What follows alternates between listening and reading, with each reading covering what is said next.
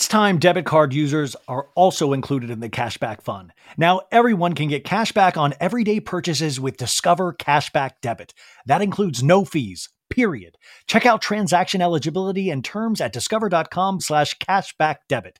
Discover Bank member FDIC. Welcome to So Bad It's Good with Ryan Bailey, presented by Betches Media. This is an exploration of all pop culture from the classic reality TV moments of the past and present to the latest Daily Mail headlines and everything in between. We'll dive into all the infamous and notorious messes you can't stop watching. We're looking at you, Tom Sandoval.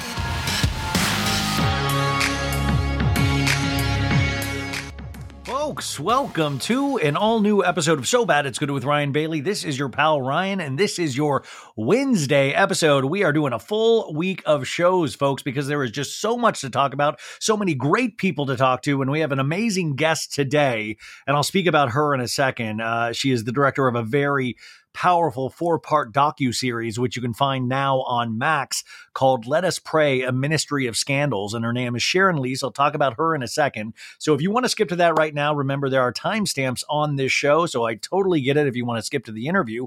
But until then, we are going to do some pop culture stories, and I just want to let everybody know I'm very aware that Real Housewives of Salt Lake City, the third part of the reunion, aired tonight. Womp womp. Listen, after watching three parts of the reunion, I will say that finale is one of the best finales I've ever seen. I don't think the reunions, nor did I predict they would even come close to that. And I hold true to that, um, not by any fault of Andy or anything like that. I just think when you have that great of an hour of television, you're going to be hard pressed to actually come up with all of the answers that I think the audience were really hungry for. Um, now, don't worry, we're going to be doing, of course, a supersized, so bad it's good Real Housewives of Salt Lake City recap, our last one of the year. That'll be out on Thursday. Oh man, I've got a day ahead of me tomorrow, folks. Oof, I'm going back on Jeff Lewis Live, the after show tomorrow. Uh, I know Stassi Schroeder and uh, uh, Stassi Schroeder and Mercedes from the Traitors. They're going to be his main guests, and then uh, we'll do the wrap up, the after show afterwards with me and Monica Casey. So if you listen to Sirius XM and Jeff Lewis, make sure to tune into the after show or even call up. You can call the number and talk to me live tomorrow about anything that was talked on the Jeff Lewis show. Hopefully, they'll talk about Salt Lake City tomorrow so we can get into that because I would love to talk about it there just to warm me up for the recap. But I guess just really some quick, quick snap judgment thoughts on all of this. And, and I will say, if you've been listening to the show this week, on Monday, I kind of dropped some information that I was given from a source. And I do want to say, uh, you know, uh, listen, at this point, I hate when I see myself tagged in something, or I mean, I love hate it. If it's bad, I hate it. If it's good, it's really nice. But man, I woke up to getting tagged in a lot of things. And uh, I think I almost, I was like, oh God, triggering, triggering. Um, but it was basically talking about some of the information I'd given on Monday's episode with Sophie Ross. And I think I mentioned it yesterday uh, on yesterday's episode as well, was that uh, Monica Garcia was not being asked back to Real Housewives of Salt Lake City. You know what's so funny? When I said that information, I didn't think that was the key component. I thought it was more exciting to hear about that they had already cast new cast members. That was the piece of information that I was really excited about.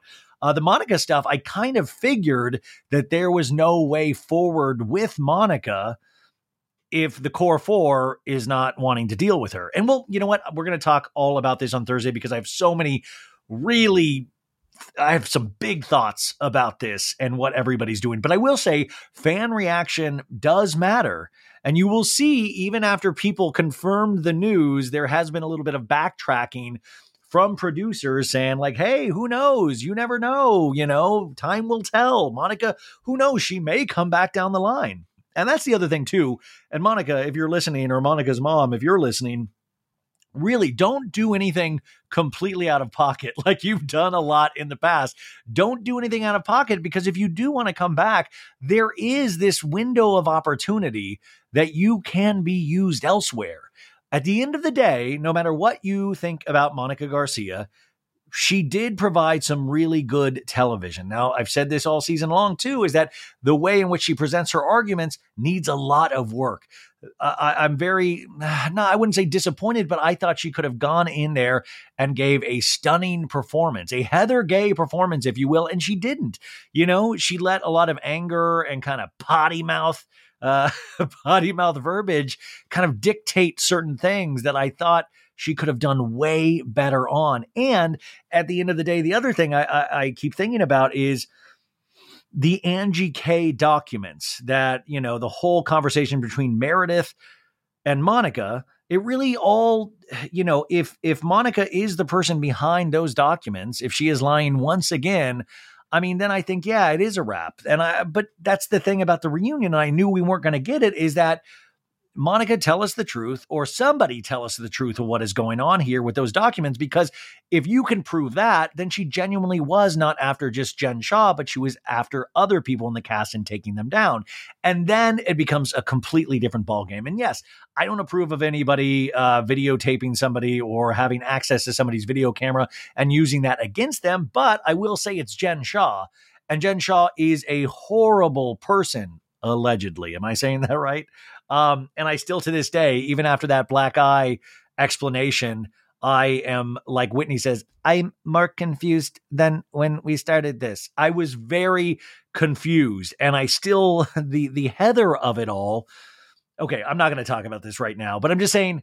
Also, you know, they are, they've also confirmed that they were starting February 5th, which I did know, but I didn't tell you guys on Monday.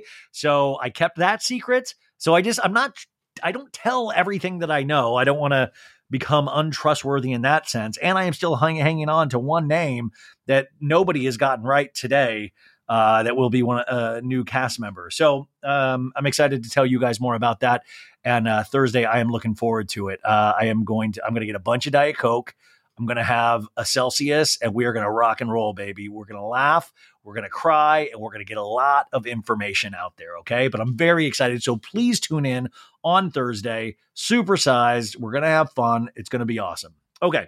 Uh, the Oscars. I want to talk about the Oscars and I want to talk about Tristan Thompson, and then we'll get to our fabulous guest. Um, so the Oscar nominations came out, and I talked about this on Tuesday's episode. I was really excited to see, you know, if Zac Efron was going to potentially get a Dark Horse nomination for The Iron Claw. That did not happen. That did not happen, folks. And we got a lot of things that I think we were all thinking were going to happen if you were a fan of the movies and a fan of the movies this year that we thought were, you know, like, oh, that's like a guaranteed. So the two big ones that I think a lot of people, I don't know if they're arguing, but I've seen a lot of weird discourse is Greta Gerwig for Best Director for Barbie and Margot Robbie for Best Actress for Barbie. And I will say both of these uh, women are nominated in different categories because remember, Margot Robbie produced Barbie, and Barbie has a Best Picture nomination, and Greta Gerwig nominated for uh, best uh, best adapted screenplay for Barbie with her dude Noah Baumbach. So they both were nominated, but my thing with this overall is that I can understand people's disappointments because Ryan Gosling got a nomination for Ken and America Ferrera got a Best Supporting Actress nomination for Barbie. And they are both really amazing in that movie. But Greta Gerwig, you know, already just, I mean, the amazing film she's made already, Ladybird, just Ladybird is a classic. Uh, of course, her adaptation of Little Women um, that was amazing as well, and and she will now have a career as a director, and I'm so for the rest of her life. I'm so excited to see what she does next, what she attempts to do. But what they did, and remember, Margot Robbie brought this idea to Warner Brothers, really pitched this idea, really pitched her as Barbie, the whole world, hired Greta Gerwig as the director and the writer of this. Because remember, Barbie went through so many different iterations and it passed through so many hands. Now, in the 90s, Sharon Stone was involved in it. She just came out in a recent interview and said that. And then Amy Schumer, believe it or not, was attached to write and star as Barbie. Yeah, believe it or not, as Barbie. She she was attached to that for a couple of years, and then uh, that they parted ways. And then it went into Margot Robbie, and Margot Robbie really believed and pitched to big studios of give us a lot of money and I can make this a blockbuster. I can make it a four quadrant film. Four quadrants mean it's hitting every demographic, all of this stuff. And we're going to make it where you can sell toys, you can do all that stuff that movie studios like to do because that's ancillary, ancillary markets, you know, making money off of toys, making money off this and that beyond the movie. But also, what Margot Robbie wanted to do, and Greta Gerwig really connected and hit a home run with, was making the film about something more. And I know a lot of people will say, well, it's basic feminism and all of this stuff, but who cares? At least it's giving some sort of message.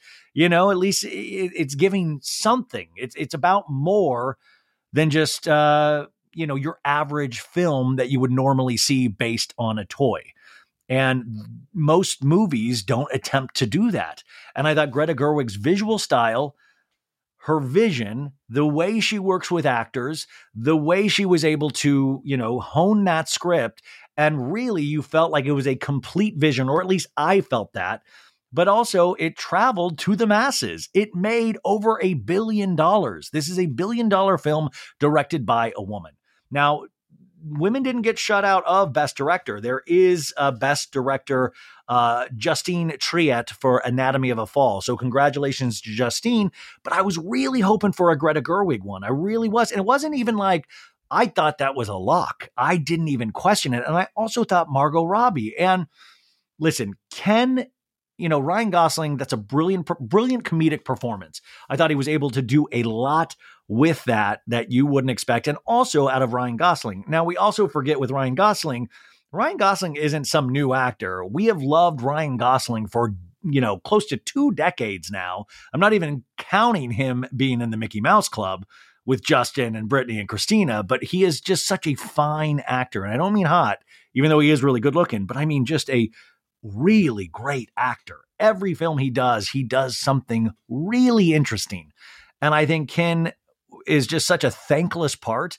But I do find it troubling that in a world where we talk about the patriarchy, that Ken is nominated and not Barbie. I just think there's some kind of weird unfairness. And the other thing, and I know I'm really hopped up on my Barbie horse right now, because yes, it is not a perfect movie. Most films aren't. There are problems with Barbie, my God, of course. But I just think in this day and age, you know, we we need to celebrate these things that actually bring people back to the theaters. I always get up on my high horse about this of like I always get scared that movie theaters are going to eventually go away. But here is something Barbie and of course Oppenheimer on that flip side. We had Barbenheimer of course, and Oppenheimer was very heavily uh, rewarded today in nominations, but I just thought Barbie was this thing that really made people, it was a destination event, you know, and it, really gave you faith in the power of movie theaters. And I thought that would be celebrated. And uh, like I said, it is not going home empty handed in terms of nominations because it got tons of nominations. I just thought those two in particular, I thought were locks. But let's go through some of the nominations and then we'll go through some of the things that I believe are a little wonky. And then, yeah, we'll, we'll start bitching about Tristan Thompson. So Oppenheimer led this with 13 nominations, uh, followed by Emma Stone starring Poor Things, the Yorgos Lanthimos film, which earned 11. And then Martin Scorsese's Killers of the Flower Moon received 10 nominations, but did not receive a Best Actor nomination for Leonardo DiCaprio, which I found in- interesting. Uh, Barbie scored eight, and then the new film American Fiction, starring Jeffrey Wright, netted five nominations. So this is the 96th, 96th annual Academy Awards. It's going to be held Sunday, March 10th. So mark it on your calendars. It'll be the Dolby Theater at uh, Ovation Hollywood, and it's going to air live on ABC. The show will be hosted by Jimmy Kimmel. Jimmy Kimmel. It's going to be his fourth time doing this. Now, remember last year Everything Everywhere All at Once swept with seven wins, including Best Picture. So that's our big winner from last year. Now, Best Picture, we have 10 nominations. Remember, Best Picture used to only have five nominations. And then when ratings kind of lagged, they upped it to 10 so they could include more popular films to actually get a wider viewing audience for the Oscars. So this is our 10 American Fiction, Anatomy of a Fall, Barbie, The Holdovers, Killers of the Flower Moon, Maestro got in there, Oppenheimer, Past Lives, which I think is a beautiful film, Poor Things, and The Zone of Interest. Now, The Zone of Interest, uh, I believe, is Holocaust related, and it's one of those films that everybody I've read that have seen it or heard, you know, be like, it is an incredible film. I will never see it again. It is supposed to be a very, very intense viewing experience. So for Best Actress, this is starts with a surprise. We got Annette Bening for Nyad. Nyad is a film you can find on Netflix right now. Um, and I did not think Annette Bening was going to get that, but Annette Bening got a Best Actress nomination. Lily Gladstone for Killers of the Flower Moon, Sandra Hüller for Anatomy of a Fall, Carey Mulligan for Maestro, and Emma Stone for Poor Things. Maestro did really decent, actually. Now, Best Actor, you got Bradley, Bradley Cooper from Maestro. Bradley Cooper got a Best Actor. Colman Domingo from Rustin, Paul Giamatti for The Holdovers, uh, Cillian Murphy for Oppenheimer, or Killian Murphy for Oppenheimer, and Jeffrey Wright for American Fiction. Um, now, you know, people are saying this is a two horse race between Paul Giamatti and uh, Cillian Murphy. So we will see. Best Supporting Actress, we have Emily Blunt for Oppenheimer, Danielle Brooks for The Color Purple, America Ferrera, Barbie, Jodie Foster for Nyad also. So two acting nominations for Nyad and Da'Vine Joy Randolph for The Holdovers. Now, Da'Vine has won the Golden Globe, the Critics' Choice, People are saying this is a lock. We will see. Best Supporting Actor, you have Sterling K. Brown for American Fiction, Robert De Niro for Killers of the Flower Moon, Robert Downey Jr., Oppenheimer, Ryan Gosling, Barbie, Mark Ruffalo, Poor Things. And Robert Downey Jr. has won Critics' Choice and Golden Globe. He seems to be a front runner for this. Um, best director, uh, Justine Triet for Anatomy of a Fall, Martin Scorsese, Killers of the Flower Moon, Christopher Nolan, Oppenheimer, Yorgos Lanthimos for Poor Things, and Jonathan Glazer for The Zone of Interest. Uh, I think everybody thinks this is going to Chris Nolan. We will see. Now, uh, this is, you know, every person in this category is, you know, kind of a chef's kiss. I mean, there's a dark horse here with Justine Triet, especially because I think a lot of people are potentially furious about Barbie being in there. Will they overcompensate by saying, let's give it to the female director? Let's, you know, uh, is there a chance of that? Now, I'm not talking about films anymore. I'm talking about actual competition within voting blocks. Elevating my style used to mean breaking the bank, but with Quince, I get high end, versatile pieces at prices I can actually afford. Now I can upgrade my style by snagging killer luxury essentials that sync with my vibe and my wallet. You guys know I've got a blue linen blazer. Now I have a black leather jacket, and I have my eye on this Italian suede trucker jacket. I think that's going to be my next purchase. So Quince creates timeless essentials that never go out of style. You're going to have them in your closet forever. Quince has all the must haves like Mongolian cashmere crew neck sweaters from $50, iconic 100% leather jackets, and versatile flow knit activewear. With all Quince items, everything is priced 50 to 80% less than similar brands. By partnering directly with top factories, Quince cuts out the cost of the middleman and passes that savings on to us. And Quince only works with factories that use safe, ethical, and responsible manufacturing practices, along with premium fabrics and finishes. How do you not love that? So indulge in affordable luxury. Go to quince.com slash so bad for free shipping and 365 day returns on your order. That's Q-U-I-N-C-E dot com slash so bad to get free shipping and 365 day returns. Quince.com slash so bad. If you're a wine lover like me, I'm going to let you in on a little secret. I found the most personalized wine club that has amazing wines and exclusive perks. It's called First Leaf. As a First Leaf member, I get to discover new wines I'm guaranteed to enjoy. That's because First Leaf gets to know your unique preferences. To start, all you have to do is answer a few quick questions on their website about what flavors that I like, how often I drink wine, and if I prefer red, white, or rosé, or a combination. Now, based on my answers, First Leaf curated an amazing selection of wines just for me. And when I rate those wines, my wine selection gets even more tailored. You guys, I have to tell you, I got a free shipment with them, but I kept my membership going because I liked it so much. I swear to God, I got this great Sangiovese. I got a Malbec. Uh, I did get a rosé as well because I have a combination and I am loving it. Best of all, I get to choose when I want my box delivered and how often I get new assortments of wine. Being part of the First Leaf Wine Club also has its perks. As a member, I get access to their incredibly helpful wine concierge. Plus, I get member exclusive pricing on every order, so you can continue to order the ones that you love. So, Join the club today with me and discover new wines you'll love with First Leaf. Go to tryfirstleaf.com slash so good to get your first box. That's T-R-Y-F-I-R-S-T-L-E-A-F dot com slash so good. Tryfirstleaf.com slash so good. Now, what you see with Hollywood, and this is so fascinating, there's a great book that I listened to um, last year uh, about the Oscars. I think it maybe it was just called the Oscars. I'll I'll find out that book, but it was just such a great book. I want to have the author on before the Oscars. Um, it was called Oscar Wars. It was it was so good. I'm, I'm embarrassed I'm forgetting the name, but uh, you know it, it talks about the campaigns. You know the campaigns to get nominated, but then once you're nominated, the campaign to win, the campaign to win and this is when Hollywood gets really kooky. You start seeing a lot of ads, a lot of billboards. It like really becomes pressure filled in Los Angeles around this time of year for these movies. So you could go like Marty Scorsese. I mean, this guy's a legend. He's still living, a living legend, an artiste. You know, so you're going to see a lot of campaigning with that artiste potentially. Now, best original screenplay, you got Anatomy of a Fall, The Holdovers, Maestro, May December, Past Lives. And then Best Adapted Screenplay, you got American Fiction, Barbie, Oppenheimer, Poor Things, and The Zone of Interest. The interesting thing about Barbie, Best Adapted Screenplay, there's no source material besides a doll. So a lot of people are like, well, why isn't that best original screenplay? Why is it best adapted? Adapted usually comes from like a book or a play or something like that. This comes from a toy.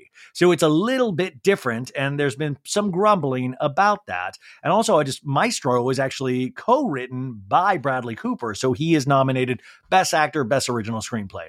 Now, Best Cine- cinematography, you have a movie that I really have not heard much about until this nomination, El Conde, which you can find on Netflix uh, Killers of the Flower Moon, Maestro, another Maestro, Oppenheimer, and Poor Things.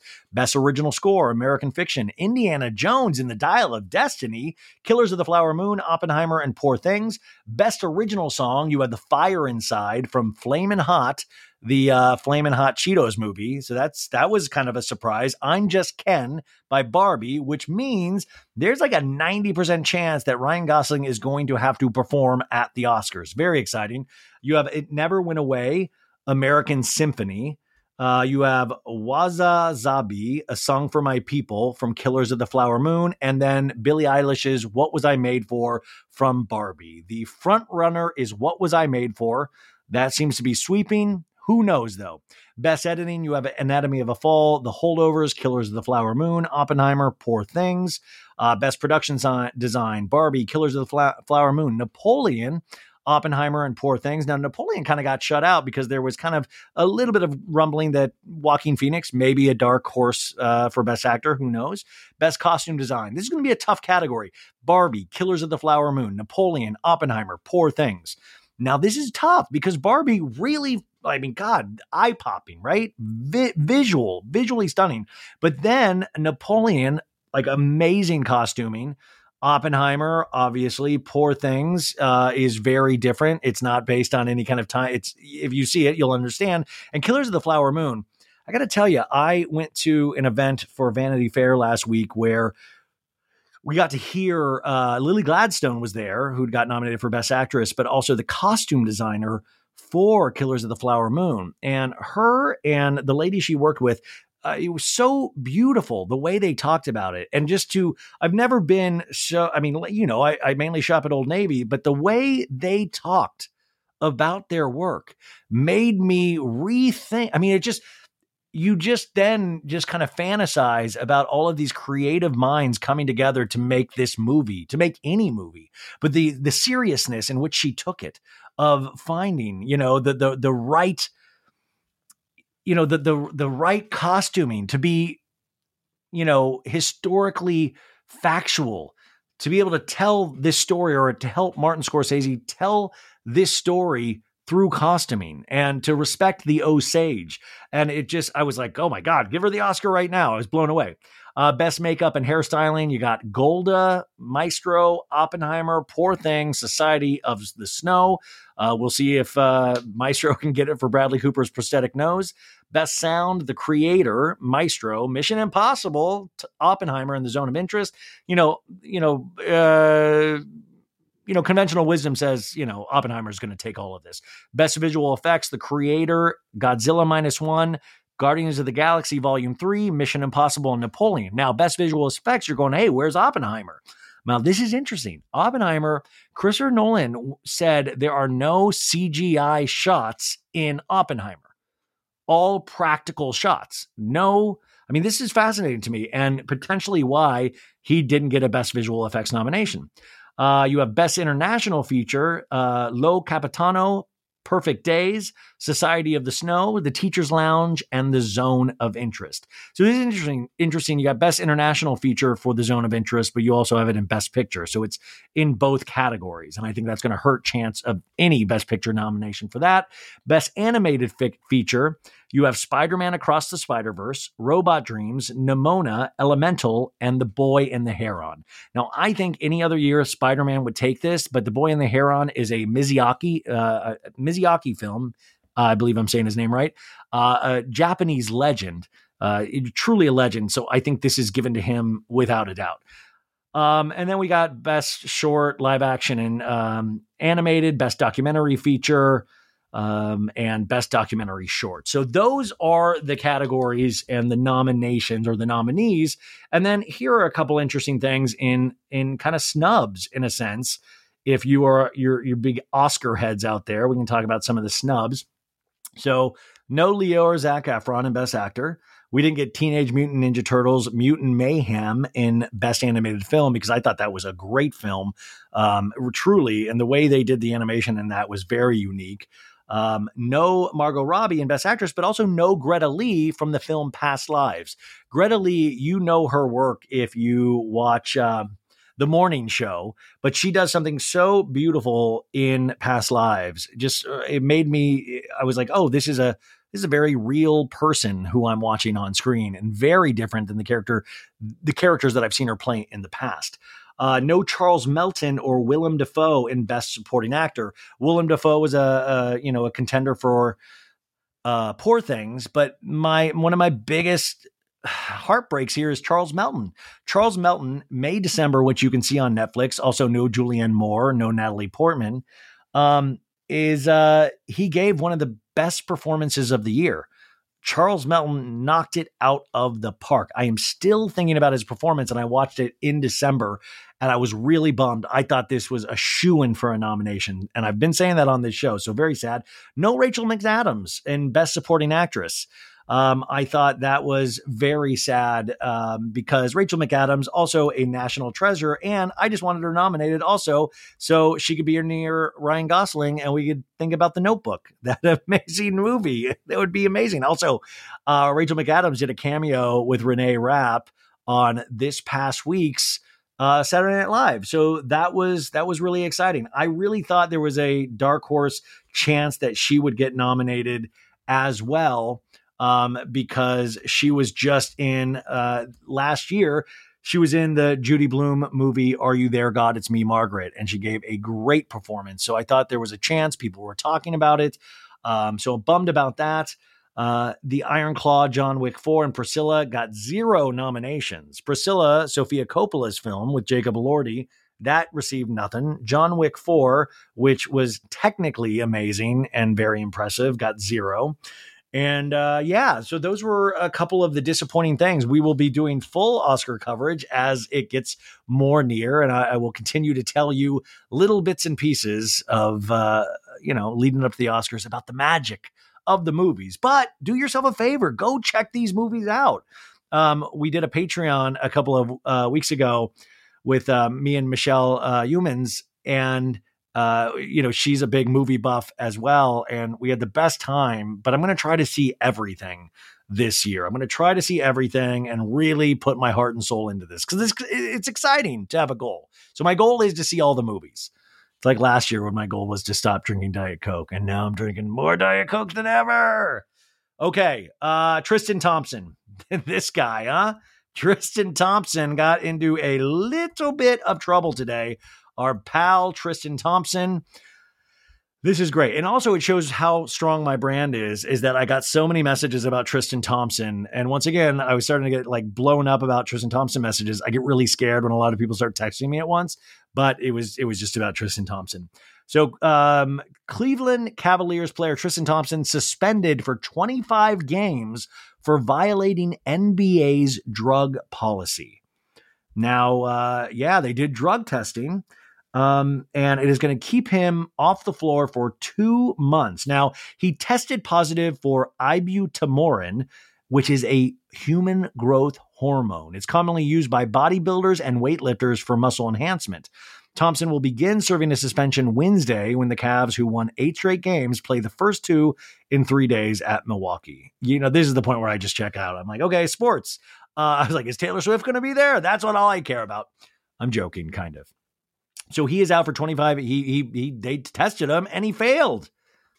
Once again, Tristan Thompson potentially not being honest. And all I could think was last season of the Kardashians when Khloe would be like, Tristan works out with me every day. It's our best time of the day. We just, we're great workout buddies. And I'm like, Tristan, look at me, buddy.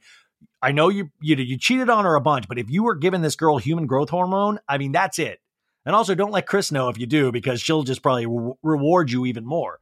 I was just thinking, does Kris Jenner have to man the phone all day, you know, man the phones all day to try to like do, you know, like, oh, we're in battle mode. We got to get to the war room, which is some like expensively decorated, like Mugler, you know, area where Kris makes calls and threatens people. Like, what does Kris Jenner, because remember, Kris Jenner got Tristan the job as a sports commentator last year, put the call in for him on that. And we saw that scene in the Kardashians. And I was just so livid. I think I talked about it on the Patreon. I was so livid because I was like, dude, if you cheat on one of the Kardashians, Kris Jenner has no other course of action except to reward you. Like she rewards Tristan Thompson for doing this to her daughter. Like you'll never make it make sense. But Khloe is still holding strong. I mean, or she just hasn't told us if she's ever reconciled with Tristan Thompson. But this is bad. This is not great for Tristan. It is another strike against him.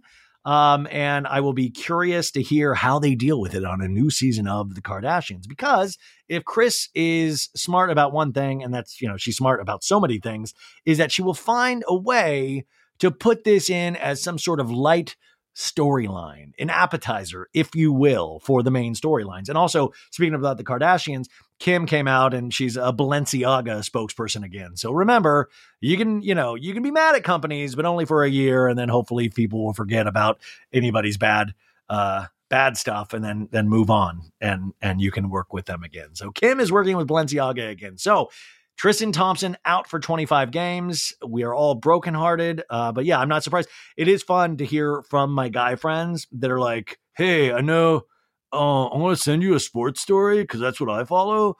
Um, and I know you watch, I think he's on a reality show too. So maybe you'll like this story. It's very touching when your male friends reach out to you that way. They try to connect. I like it. I like it. Um, and also a very special shout out to my dad, Bill Bailey he had a very important doctor's appointment today.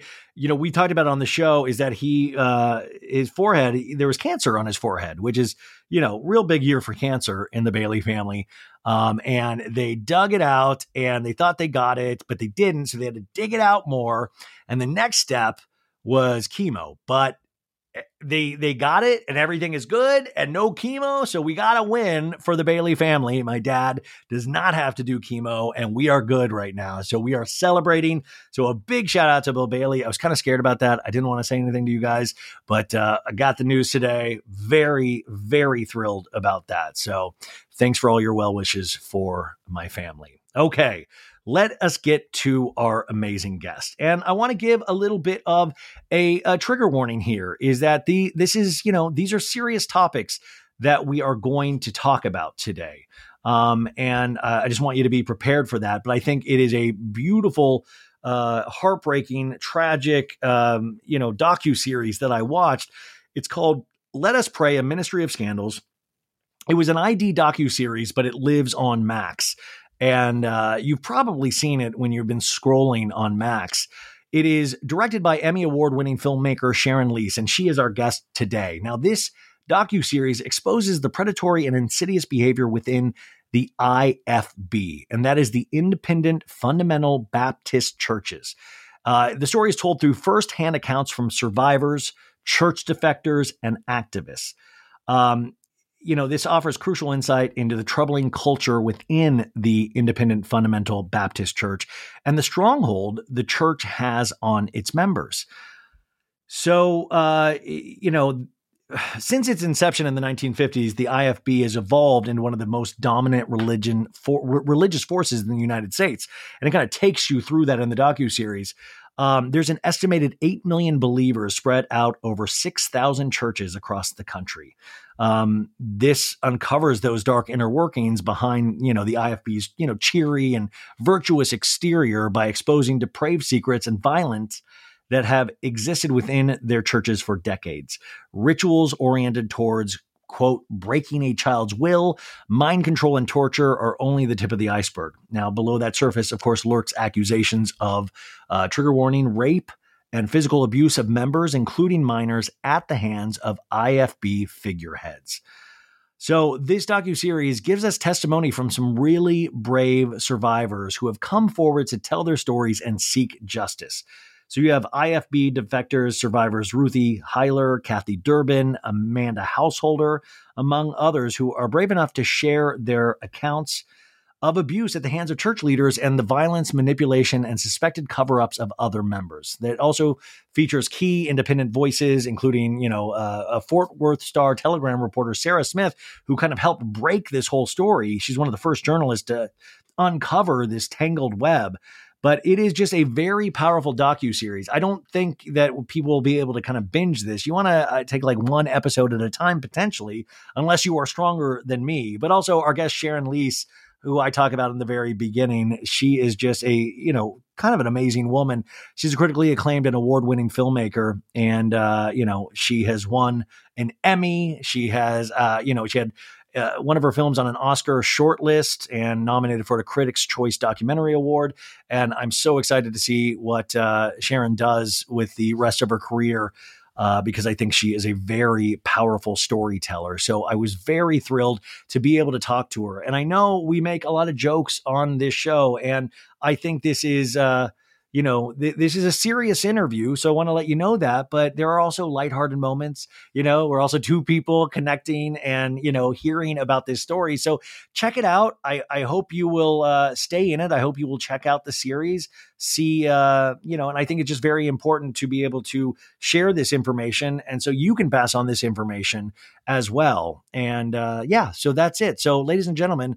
That's it for today. I will see you on Thursday for a Real Housewives of Salt Lake City recap. Here is our guest, Miss Sharon Liese. The early 2000s was a breeding ground for bad reality competition series. From shows like Kid Nation, CBS weird Lord of the Flies style social experiment that took 40 kids to live by themselves in a ghost town, to The Swan, a horrifying concept where women spent months undergoing a physical transformation and then were made to compete in a beauty pageant. On each episode of Wondery's podcast, The Big Flop, comedians join host Misha Brown to chronicle one of the biggest pop culture fails of all time and try to answer the age old question who thought this was a good idea? Recently, The Big Flop looked at The Swan, a competition show between women who were hoping to transform their physical appearance. The problem? The women were isolated for weeks, berated, operated on, and then were ranked by a panel of judges. Unsurprisingly, it all led to trauma for the contestants and terrible reviews.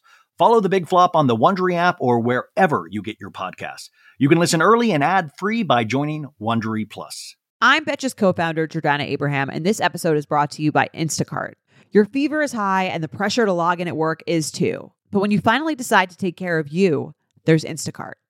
Just because that one perfect coworker of yours is attending all meetings, camera on, while she's sneezing, coughing, aching, doesn't mean you have to do the same. Take it from us, trying to stay on top of things will only get you further behind. Instead, get everything from tissues to tea to cough suppressants and comforting soups delivered through Instacart in as fast as 30 minutes. If anyone needs anything, they can just redirect their questions to that one perfect coworker of yours. Welcome back to So Bad It's Good, presented by Betches Media. Now, we cover a lot of things on this show, and today I'm so uh, I'm thrilled to be able to cover this. I think this is such an important docu series that I just watched. Uh, it's called "Let Us Prey: A Ministry of Scandals." Now, it premiered on uh, ID Discovery, but now you can find it on Max. Uh, it actually hit the top 10 of all Max shows when it premiered, and it's on there. And it is just, uh, it's a harrowing depiction of the IFB, the Independent Fundamental Baptist Church Movement. Uh, the four part series is directed by uh, just this amazing woman who's already had this amazing career. And I think it's all led up to this story. Um, Sharon Liese, welcome to the show. Thanks for having me. Sharon, I mean, this just first off, congratulations, but it's weird to congratulate somebody on a story that is so, uh, you know, like I said, so harrowing. You know, you go into the lives of these women and you really tell this story of abuse and of these men abusing young women. And they all seem to kind of go by the same pattern of behavior, which the docu series points out. How did you get involved in this? Why did you want to tell this story? It, well, first of all, I do want to say congratulations to um, the women who participated in this show because, um, I mean, their their courage is really amazing and deserves to be congratulated. And those women, um, by the way, Ruthie Heiler, I believe, Kathy Durbin, Amanda Householder. I mean, these are just really amazing women that are brave enough to share this story because a lot of women you know do not have that you know there's a there's a pressure campaign usually in these situations but these women were all brave enough to to talk and i think that's the good that comes out of all of this is just hearing their message. I'm sorry to interrupt oh, you, but yeah. I just wanted to yeah, point really. out their names. I mean, amplif- yeah, I mean, it's so rewarding as a filmmaker and as a storyteller to be able to amplify voices that have been silenced for so long. Um, it's it's a different type of reward than from any other um, project that I've worked on. Um, and then you, you, asked me how I found out about it and how I got involved. Um, there was a uh, newspaper um, a series of um, articles um, called "The Spirit of Fear," um, written by um, Sarah Smith, and um, it was like four articles. And I read the articles, and I thought, "Wow, this these are amazing women coming forward." And I was so uh, taken aback that I had never heard of the IFB before, and yeah. uh, and and they are they're so uh, ubiquitous. So I wa- really wanted to um, find out more, and so my curiosity about it, um, you know, led me to talk to Sarah Smith, and then she put me in touch with some of the women, and I found out that they had cases that were like you know ready to go to court. And i was like this is really ripe for um, you know for this these stories to be out yeah, and I do want to highlight Sarah Smith wrote this for the Fort Worth Star Telegram. Uh, you know, amazing reporting that actually led to this. Um, and you do this great thing in the the docu series at the very beginning, kind of give us a, a peek into this the churches is you know there's a there's a preacher destroying a TV. These are kind of like the preachers you guys from Footloose, John Lithgow's character of like dancing's horrible, women need to wear skirts, all of these things that we look at and and you can kind of laugh at in a sense, but then you realize it's so real. This is a real story. This isn't a movie. These exist and it's this culture that you know quote unquote families good families were raised in but it's very men are this way and women are supposed to be this way. And if you aren't this way, then you are sinning against God. Yeah, yeah, and it's so insular. And um, what's been amazing that with the release of this series and the, and the women seeing this, they like know everybody in the archival footage that we have, and they were sitting in in those in some of those sermons, like the smashing of the TV, like they were there and uh, I didn't even know that when when when we put it in there, but that's all they knew. And so it's and for some of them, it's pretty new to be out into the real normal world right now. Yeah, and I would imagine, or I kept imagining watching this, we're hearing these brave women's stories, but I'm sure there's so many women's stories we're not hearing that this will potentially give them the courage to step forward and kind of report their cycle of abuse because it all seems to be, like I said earlier, the same pattern of behavior. And these are in different areas, but they kind of all like it's a, a young woman in like Bible study and then is approached by their preacher or a side. Pre- I mean, that's the thing that was scary that you realize, oh my gosh, you can connect the dots on all of these stories. Yeah, I mean the stories are all too familiar and when they when they get together and they talk about like the grooming process and and the types of things that were done in terms of the when a pastor was found out about, then he shuffled to another church. Even though they call themselves independent churches, they just they help each other um, and perpetuate um, this horrible abuse among, among and they're the protected a lot of the times. Yeah. That's the other thing Yeah. that's pointed out. They're protected in so many of these situations. Um, you know, as a filmmaker, when you approach this, you see these articles, you see these women highlighted, and then, you know, can you tell us a little bit about behind the scenes of what it's like to approach these women to gain their trust? You know, because you have them in the docu series. You know, there's some great shots of these women just standing on the street, or you know, they're actually having to be filmed in a in an environment and having to, you know, recall all of these memories. How do you gain the trust of these women for them to be so open? Yeah, I mean, it's a great question, and it's something really important that filmmakers always have to think about. And uh, first, I'll say that trust is something that you that you keep gaining and regaining. Um, so each time you're with them, each time you interact with them, you have to be aware that you um, that your trust is on the line. And and there's lots of different levels and types of trust. They want to trust that you're going to actually tell their story in a way that they're comfortable with and that really honors their story. They want to trust that they can feel safe around you um, to, to tell your story. They want to trust that you understand what what they're actually saying and that you're really that you're really listening. So there's so many different levels of trust. And some of the ways that we tried to help build trust was um, we had an all female crew most of the time. So we had a, I love a- that. our- yeah, our DP um, uh, Yamit Sheminovitz is um, she's amazingly talented, and she's also a very sensitive woman. So it was great. I mean, the women got to know her and can trust her behind the camera. And then something that people don't always think about is our is the audio recordist because the audio recordist sits in there for every single interview, and they're the ones putting the mic on people, and um, so they're really close. And they, you know, they have the headphones on, and they they may be the one that has to say, "Excuse me, a truck just went by, and we really didn't hear that last." Thing Oh, that you yeah. just said. So, um, so it was, you know, and then with the tears, I mean, you look around at certain points during the during an interview, and I have the cinematographer is is crying, and Yeah. OEP Sam is crying, and the audio recordist is crying. So, um, so I do think that all of that helps to build trust, and and it continues even with. Um, with the launch of the series, because then you're you're talking to everybody, and then we're we're doing, um, you know, PR and stuff. So the, the the earning their trust, I feel like, is something you do every day.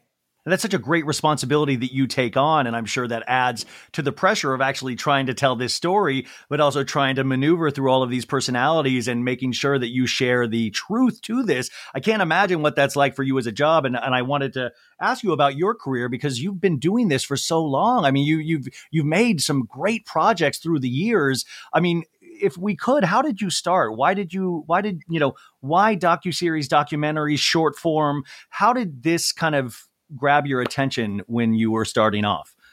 Well, uh, I started off when my daughter was in uh, eighth grade and she was going into high school, and um, and at that time I was a single mom, and I was thinking like, what? You, I was trying to find some source material on, on what you do with uh, with a daughter going in, into high school because you know we all have different types of memories about high school. Either you loved Oh, it yeah. or you hated it, and um, and I didn't find much. And um, at that time, I was doing actually just marketing and advertising communication stuff, and I was getting into video production. And um, and I thought, wow, this is kind of interesting. Maybe um, I could do a documentary about the girls going through high school. And your And daughter so- was like, "No way! Are you kidding me? You're not Oh, going to yeah. die!" I'm like, "Please, are you kidding me?" Yeah, yeah, and so yeah, I did one interview with my daughter at that time, and, that, and that was it. She she preferred being a mole and coming home from school going she's, on. she's deep undercover in high school. Perfect. Yeah. Yes, yes. So uh, so that was a series called High School Confidential. Which was on Um, WeTV, right? 2008. Yeah, yeah, That's amazing. Yeah. Yeah. And then I and then from there, and so I really started out with female centric kinds of uh, storytelling, and and kind of stay close to that. I kind of veer off into different things um, here and there, but I um, but female centric stories are really important to me, and so then I went on to then do uh, more series and more films. I actually did a second season of High School Confidential. We TV asked me to do it again and find another find another city to do it in, and so I did it in um, in Chicago. Oh, that's uh, amazing! I I love the female centric uh, of it all because I believe that those are the real stories that we need to hear, you know, and I feel like TV, podcasts, all of those things are able to push those stories forward now more than ever before. And I think it kind of provides this, uh, you know, comfortability for women to come forward and share all of these stories, which seem to be very similar. And I love that you get to highlight this. But at the same time, I just imagine the mental toll it takes to keep going. Your experience as a woman yourself, but then to hear all of these other women women's experiences. And I was watching Let Us Prey, and I have the privilege of being a white straight male that you know i went to catholic church i was an altar boy i was all but nothing weird happened to me nothing you know like and then you see these stories and you see how real it is and it, it's so hard because you want to believe in the world and you want to believe in these these structures religious structures and things of that nature and when I was a kid, you did. Like if a if a pre like a priest was like you know a form of a parent, and you see through this story how it was abused time and time again under the name of God. Yeah, it's uh yeah, it was unbelievable. And um you know, every day after we would do an interview or we were um you know, just filming a scene or something, it it, it does it just it it weighs on you and you just uh, i mean i love each of the women that were in the in the series and sometimes after an interview i just wanted to hug them and take them home and just take care of them make them tea and take care of them because um it, because it's just it's unfathomable the things that happen to them. Um, and and especially when there were when there were instances where their their parents were also brainwashed and um, and so these kids didn't even have uh, you know as kids they didn't even they didn't have the love or support and they had nowhere to go. And they also had no um, perspective on what was happening to them because they weren't they were never told that that was wrong. And in fact some of them like kathy durbin was told that it, it was her fault. Yes and some of them came from broken homes. So this was a way to actually ingratiate and actually have a sense of community, which I just then thought, you know, it's like, man, then it sets these women on a course for the rest of their life unless they reclaim their narrative. And so many people don't get the chance to do that. And I thought that's what was so powerful is just these women claiming their narrative because you can point out to the fascinating stories of Jack Hyles, Jack Schaap, Bruce Goddard, John Jenkins, who are highlighted in all this really horrible, horrible men in my, I don't think in my opinion, I think they just are. Mm-hmm. But at the same time, I think what really triumphs is the women's stories because I think the nitty gritty, dirty stuff of the details, of course, that's like a car crash we can't turn away from. But then it's these women reclaiming this, like, you know, Ruthie Heiler, she founded the Blind Eye uh, movement. What is the Blind Eye movement for my audience? So uh, the Blind Eye movement started in Gaylord, Michigan, where um, where some some of uh, Ruthie's abuse happened, and some and the other and other women at, um, at at Grace Baptist Church. And after, I believe it, they formed that right after Sarah Smith's article came out, and they thought, well, you know, now we're using our voice, and now we, you know, there's there's power in numbers, and let's get together and do something. So they formed the Blind Eye movement, and then they started getting support and um, you know, other people, women especially from uh, around the country, that started to join. And it's really just um, they want to be a, a, place for people to come to to share what's happened to them, to get support, um, also to talk about what legal possibilities. I mean, they're not a, a, legal organization, but they can help and talk about what what they did in their store in in their lives in terms of lawsuits or going to the to the police. So it's a really powerful organization that's um, continuing to gain momentum. Have you found in any of your research that these men realize that they're evil, that they've done evil things, that they've, you know, like that's the thing that I kept while watching this is like, you know, any kind of personal responsibility because it was always excuses. It was always, I mean, there's even one gentleman that just, uh, there's a, there's a phone call, I believe, where he's like, you know, admits to wrongdoing, but won't really admit that he actually did the thing that he did to the girl. And I just thought, wow, like, what do these men go through in their minds? What is their thought process that they're doing? And especially when the teachings of the Bible are involved in all of this. Uh, yeah, I know. Uh, it's mind boggling. Uh, I, I will say that I, I believe that there are some um, IFB pastors who are um, who really do just want to be um, a good person and a good pastor, and um, that they probably have um, you know congregants who know that about them. Um, but I, I personally didn't have that much interaction with the, with those people. Yeah. Um, good, and good. Yeah, and I will say that those, um, like Bruce Goddard, did not return my phone call. Um, uh, you know that uh, Jenkins did not want to participate in the documentary, and from what I see now, because there's oh. been response in oh, sermons oh, that have been online about what happened uh, about the documentary, it's it's unbelievable to me that people are um, like there's a pastor an ifb pastor who's online. Um, you can you can find it. He says um, ruthie why would she go out to washington she's 14 years old she was abused at 12 why why would she do that like she really knew what was going on and she wanted to go or um, or there was another one um, about Rachel that said, "Well, my daughter was her roommate, and she was bragging about having an affair with the pastor." Okay, well.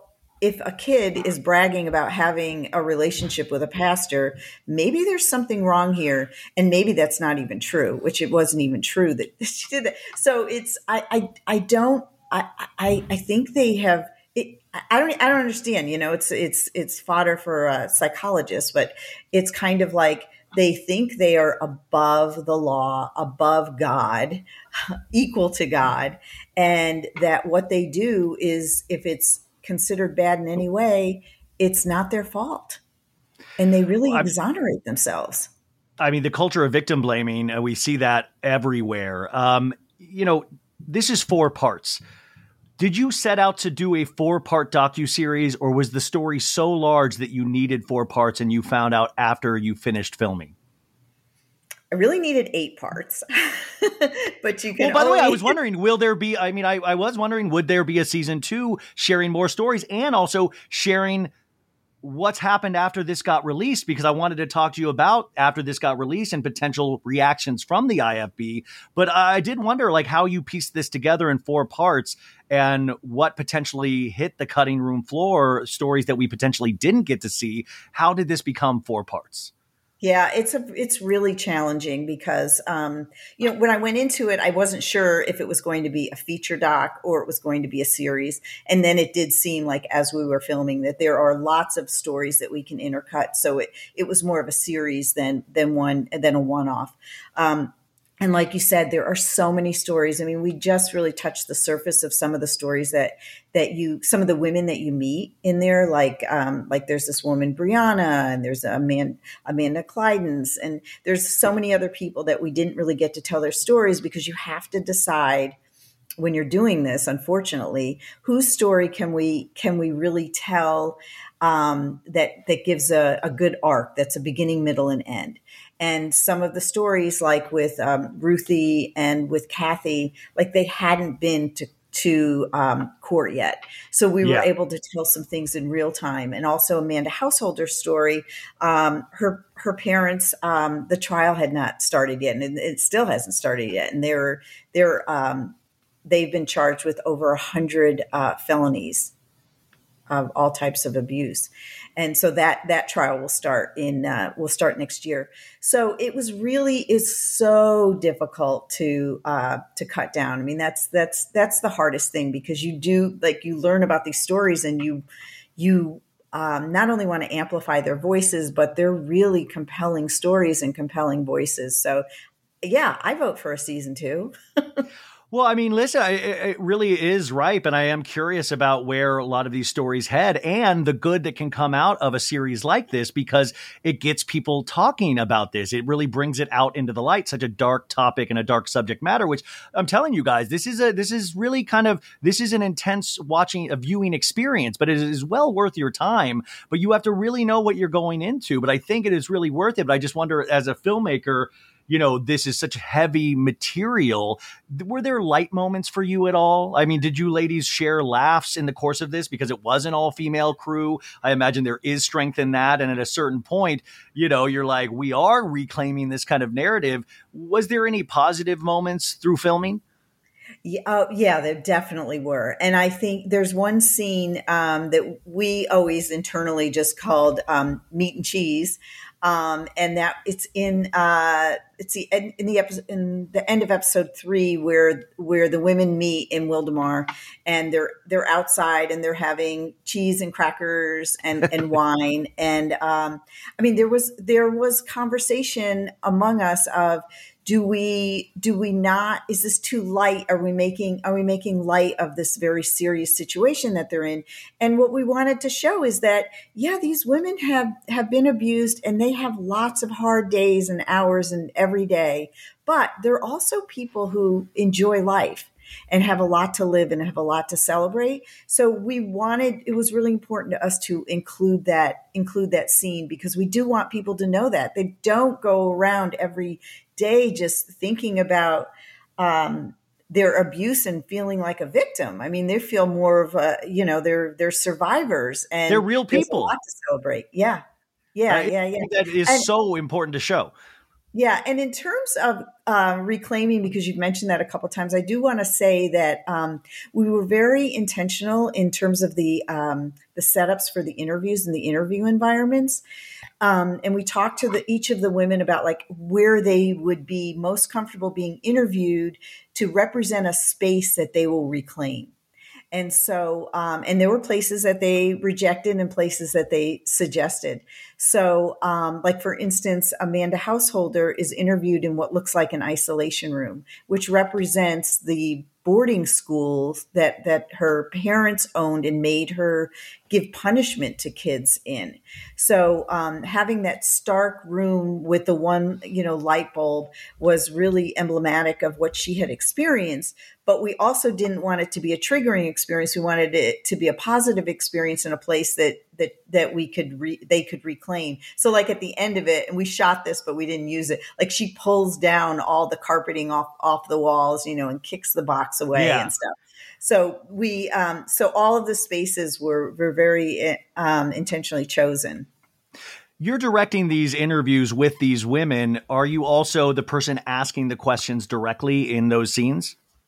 So throughout this process, my um, my partner on this was uh, Sam Hake, and she's um, the co-executive producer. And so we went through this step by step together hand in hand and she did some of the interviews and i did and i did other interviews um, and uh, but we both we sat in on each other's interviews so we were there together and at at the end and the way we like to do it is not interrupt each other but at the end we might then step in and say um, you know, I have a few questions just just to add, or I want to clarify. Um, are there moments throughout the course of this? I always wonder this, being a fan of docu series in general, that you were surprised there you were surprised with the information or the story that you were giving something that you didn't expect in pre-interviews or anything like that were there moments with these ladies that you felt that Rebag is a luxury resale marketplace. They have a curated collection of investment worthy bags, watches, and fine jewelry. Each piece is carefully vetted and verified by experts. You can buy and sell finds from the world's top brands, including Hermes, Chanel, and Cartier. Head to Rebag.com to get 10% off your first purchase with code REBAG10. That's Rebag.com to get 10% off your first purchase with code REBAG10. This episode is brought to you by Paramount Plus. Get in, loser! Mean Girls is now streaming on Paramount Plus. Join Cady Heron as she meets the plastics in Tina Fey's new twist on the modern classic. Get ready for more of the rumors, backstabbing, and jokes you loved from the original movie with some fetch surprises. Rated PG 13. Wear pink and head to ParamountPlus.com to try it free. I would say that, oh gosh, so many stories. So many of the stories did surprise me. I mean, they were shocking. Um, I, you know, because we didn't go into because you have to. I think you know, be careful when you're talking to people about traumatic experiences. So in pre-interviews, we didn't always go into everything because we didn't want to have them relive that and talk yeah. about it so many times. So I mean, almost every like the story that Kathy Durbin talks about in those isolation rooms, and the, and one of the girls being turned upside down in a chair and and then her uh, for hours, and then her uh, the the pastor coming in and then shredding her teddy bear in front of her while she's upside down. Like those kinds of stories, you just sit there and I, it's just shocking. And, and, the audience like then pictures that. I mean, the like yeah. we're sitting there hearing yeah. this, and you can you can visualize the entire thing, and then it's like you realize this is a docu series. This isn't narrative. I mean, this isn't fictional narrative storytelling. Yeah, I know. You just you you can't write some of the stuff that that we heard. Yeah, I mean, and it is interesting then, you know, going through some of the footage you use of the preachers, and you're like, of course they're being like doing weird dramatic things. That's what they do on their their pulpit, their stage. I mean, it's all this show. They're they're deranged, dem- de- demented men. Mm-hmm. Um, you know, so the release of this, this came out on the 24th, I believe. And I think it's really gaining traction through coming out on Max. It's got a, you can see the, the really, the, the beautiful artwork there on the front screen of Max. Uh, it's there for everybody. And they really do make a, a, you know, a good job of promoting that. I've noticed the last couple of times I've seen on Max. Um, uh, but, uh, what has been the response of the IFB? Yeah, it's. Um, I'll tell you that um, from hearing because I'm in touch with the women every day now, especially since it's come out, and um, there are literally hundreds of women who are coming forward now and reaching out to these women. And I, I spoke to the prosecutor in Gaylord, Michigan, and he just met with five women who want to press charges. And um, and then there's a whole church, an IFB church that has never had any abuse, um, they allegations um, that have come out and they have like several that are now going to come out. So there's um, there's a lot. It's and and like I said before, it's just so rewarding as a filmmaker to see that happen because people are are raising their voices now. Yeah, I mean, do we know how many active IFB churches there are out there as of today? So the estimate that I've had is about five thousand and that there are 8 million people that are associated with those churches. If you pick any place on a map and go one uh, one mile from there there's an ifb church and people just are totally unaware that the handmaid's tale life is like right down the street from them yeah the starbucks of religion um, uh, but also, uh, you know, the women, we, we, you know, this is coming out and more women are coming forward. But have you gotten blowback from these churches themselves of like, this is not us? Because I would think that they would get more protective, more insular, and actually try to take down this docu series and punch a bunch of holes on it. Have you had that experience yet? Um, I'm waiting for that to happen. Um, there have been some some um, sermons that have been online that really, have, uh, yeah, that have been uh, yes, quoting and and and kind of um, making their own statements and ridiculous responses to the to the docu series. Um, so um, that those have been kind of kind of crazy, but um, but I am just waiting because I, I cannot imagine them staying silent for that long. Yeah, me too. I, I was I was watching this thinking, oh, I wonder what this response will be and what they are planning. At the same time, it's so interesting because this isn't filmed in this fantastical way. It's very real. It's not because I've watched a couple of things actually on Max lately about cults and other things like that. And there's always this ridiculous element to it that kind of pushes it over into almost reality television land. Mm-hmm. And this isn't that. Let Us Prey is not that. It's very real. So I don't know sometimes if these people actually watched it, how they would truly truly argue uh, their points. It's like I'm glad you're good or you think you're good, but the, the, the system that you've set up is rotten to the oh, core. Oh, yeah, I mean the things that I've seen online are saying that the women are lying. Yeah, I read some of that. People, yeah, uh, their abusers have already gone to prison. So isn't that wild? still maintain that. It's it's very shocking, just unbelievable. Yeah, belief uh, belief in uh, something is sometimes a very dangerous thing that actually clouds your vision. I've found through so many things. But you know, you, even those sermons, I'm telling you, Sharon, that's the perfect way to open season two of this. Season two, we start with the sermons uh, uh of this, which actually is kind of gratifying in some sense because I even think that then the IFB members will be curious and that it's out there on Max and it's out there on ID Discovery where they can watch this and you're not trying to hide this. This isn't something this is something that has been researched. These women are telling the truth. You know, believe these women and I think that is the best argument you would possibly have is watch the show. Right, right, right, exactly. You want to help me produce it? I do actually. I mean, this really I was really and by the way, I want to say you're from you're you're from Overland Park, right? Yes. I grew up in Olathe, Kansas. Really? Wow. Oh, you just cut out. That's amazing. Oh, sorry, Sharon, you just cut out. Oh, sorry, you just cut out. Oh, I said, wow, that's amazing. Yeah, is Oak Park Mall still there? Is Metcalf Mall still there? Metcalf Mall is not. oh no! It's been a while since I've been back. Yeah, no, I gosh, that's where I grew up, and and uh, yeah, I just was reading your history, and I was like, oh my gosh, Overland Park, that's amazing. Um, but uh, I guess right now it seems like you're very actively involved still in these women's stories. You said, "Oh gosh, five more women came forward. They're pressing charges in Gaylord, Michigan." I mean, it seems like you still have your you know nose to the ground of just really these stories is there a is there for you as a filmmaker is there you know sometimes with actors they say oh you know after i'm done with the part i've got to put it to bed.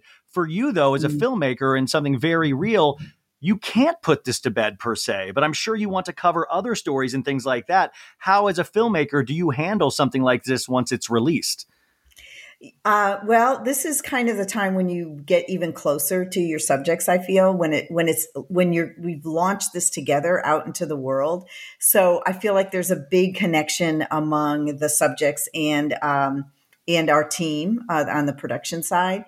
Um, and uh, yeah, I yeah each each of my projects are kind of like are kind of like children. So you know I I usually stay in touch with people because I always want to know what's going on with them. And they're so used to like giving you updates on, what, on what's going on that uh, they continue to. And I kind of like that.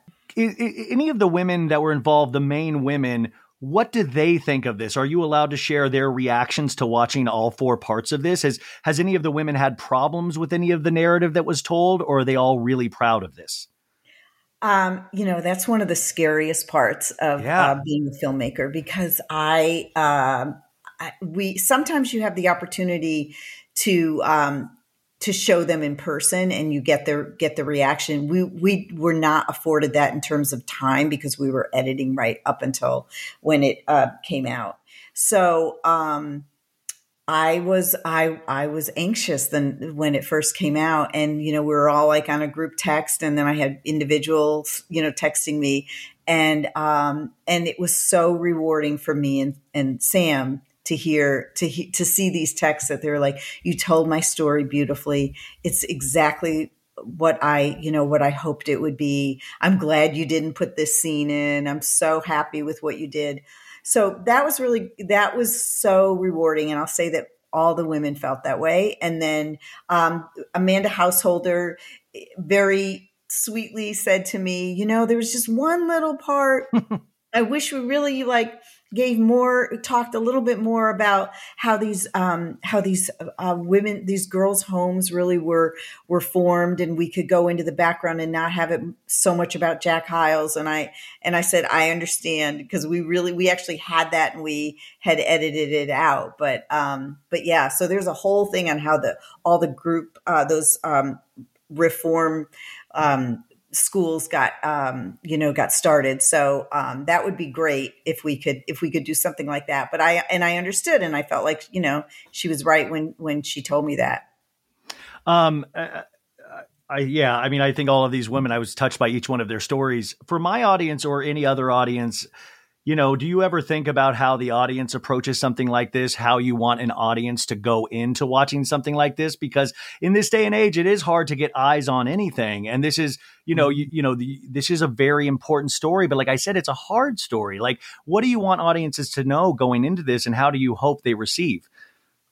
Well, I hope it's a cautionary tale, and I hope that, um, that for parents who watch it, um, this is just something for like general um, abuse in terms of parents knowing like getting some ideas of what how they can prepare their uh, their daughters for being around men who might be predators um, and then how open they are to listening to them if something has happened and not to be afraid and to believe them. I mean always err on believing the woman.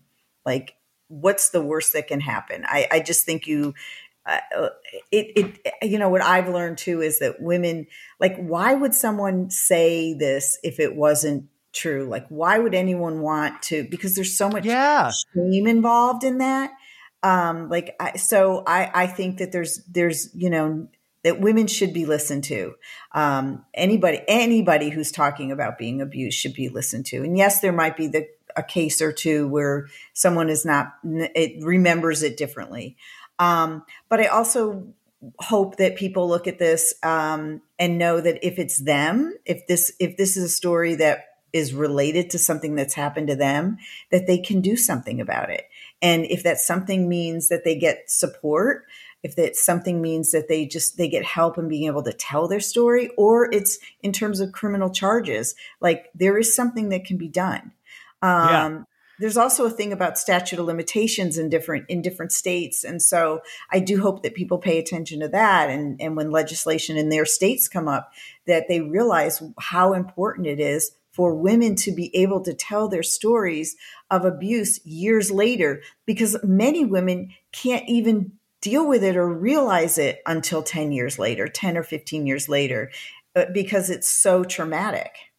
And this also points out that, I mean, this is not just religion, you guys. This is everywhere. I mean, we have so many stories of a power dynamic, of men abusing a power dynamic with a younger woman. I mean, like, we even this to throw it to pop culture, Puff Daddy is now facing a lot of charges of women coming forward from 15 years ago. And there's like a pattern of behavior. You always have to look at patterns of behavior. And I think that's such an amazing thing that, you know, docu-series and things of that nature are now bringing to the light, but it's the same story all the time.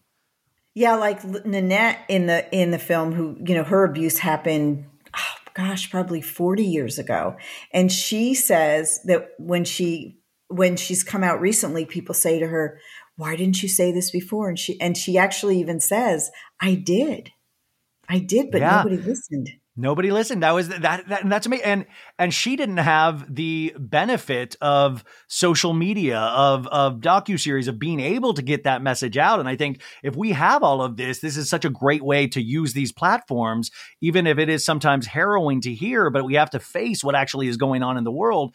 And you know, Let Us Prey really does that with both feet planted on the ground. And I just think, wow, it really was a very uh, a powerful watch.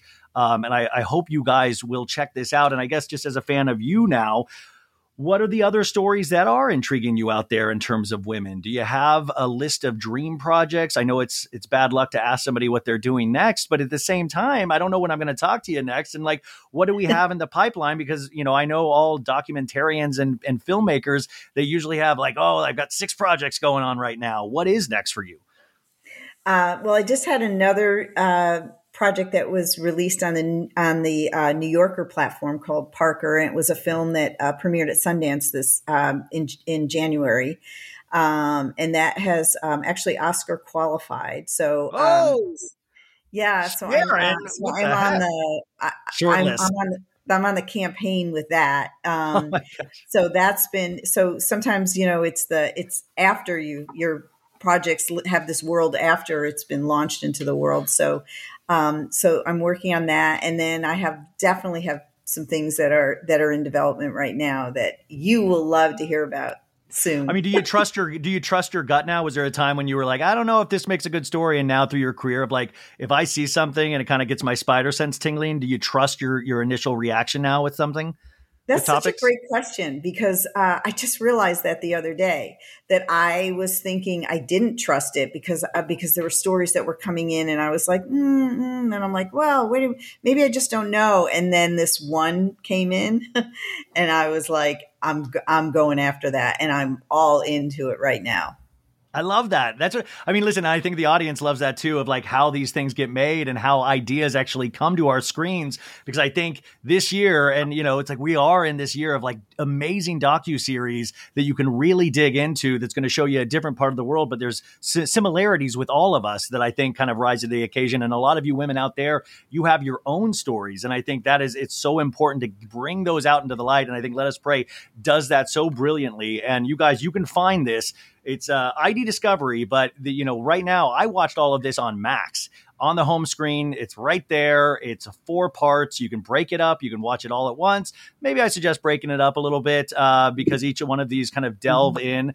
Great framing devices and uh, really uh, uh, disturbed me, but also gave me hope for the future. And I think that's mm-hmm. what it leads leaves you with.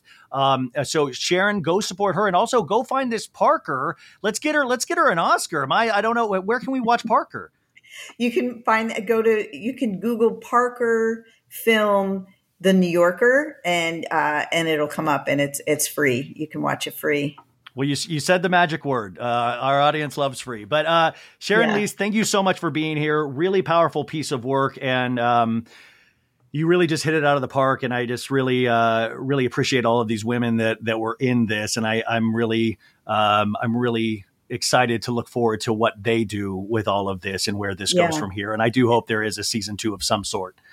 Well, thank you. And I also want to mention that um, Discovery ID has been such, they've been amazing to work with. And there's been a bunch of women that I, that have been on the team on, on that end. Um, and they have been so supportive and so emotionally invested in these stories um, and, and how empowering the women are that it, uh, it has just been um, just really a joy to work with them. Well, I, I, think, and I get that actually in, in dealing with some of the ID Discovery team, you know, they really do believe in these stories. And we were talking to like, this is, this is real. Sometimes you'll get docu series that has a kind of fantastical element where you can kind of like, you know, there's a little bit of a laughable moment or you can make light of it. And I think this is such a great example of, you know, just really straightforward storytelling. So thank you and congratulations, Sharon. I really appreciate your time today. Thank you so much. Hey guys, it's Ryan here. I wanted to do a little addendum to this because I talked to Sharon in December, but I wanted to say I found two clips of one of the IFB uh, pastors talking about uh, reaction to this story, and I thought it would just be interesting to kind of even paint a uh, a further picture from what we just talked about. So here are two back to back clips to end the show. Have a great rest of your Wednesday, folks. So one of the girls that cried, oh, she cried on the show. Oh, big crocodile tears. They didn't mean anything to me.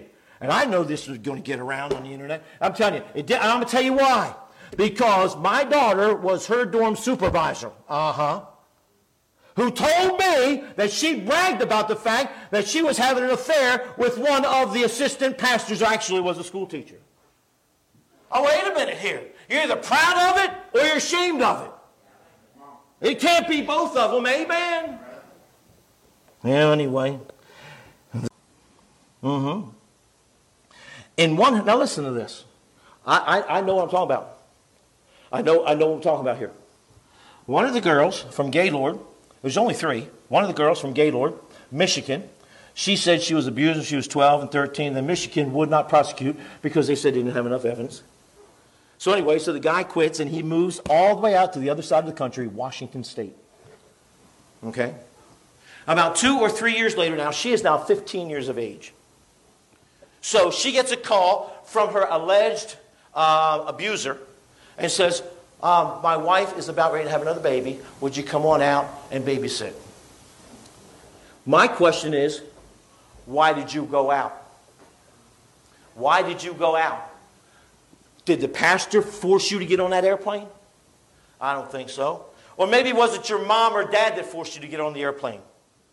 Or maybe the allegations were looked into and there was no evidence of it. Everybody tells the story in their best light. You know it's the truth because you do as well. Okay? I'm not saying she's, she's telling a falsehood. I'm just saying she's not telling all the truth. That's very possible. Are you with me? I'm, I'm almost done. So, we have. So Bad It's Good is a Betches Media production. The show is hosted and produced by me, Ryan Bailey, with Maritza Lopez and Sandra Fryer. Additional support provided by Sean Kilby, Jorge Morales Pico, and Rebecca Steinberg. Guest booking by Ali Friedlander. Video promotion by Laura Valencia. Be sure to send us your emails at so bad it's good with Ryan Bailey at gmail.com and follow the show at so bad it's good with Ryan Bailey on Instagram. And for additional craziness, go to patreon.com forward slash so bad it's good. Stay bad, baddies.